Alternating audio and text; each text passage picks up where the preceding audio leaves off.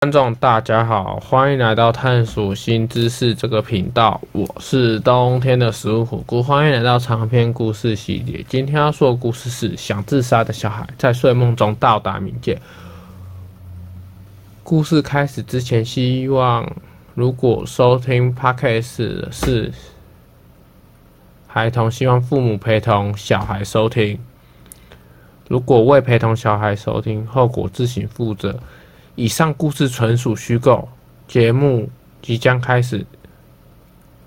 黑白无常带着木镇去参观地狱。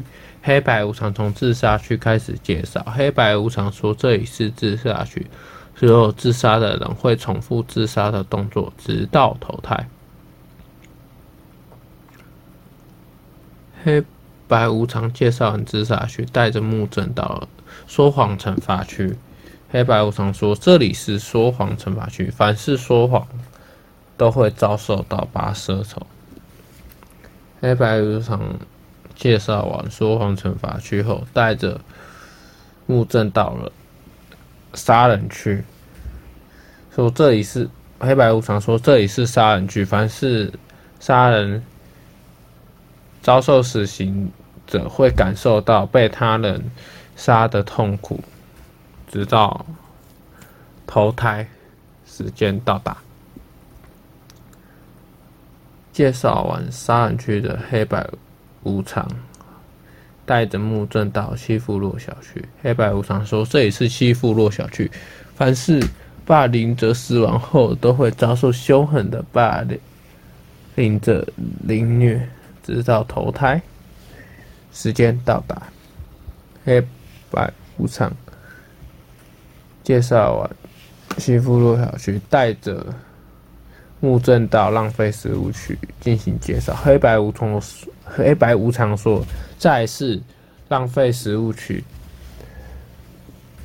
会遭受投胎前的饥饿，到投胎时间为止。”黑白无常说。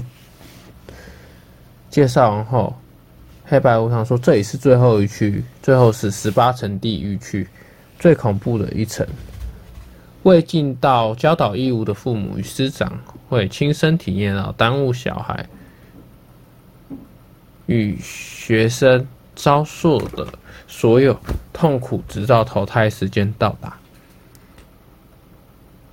黑白无常最后补充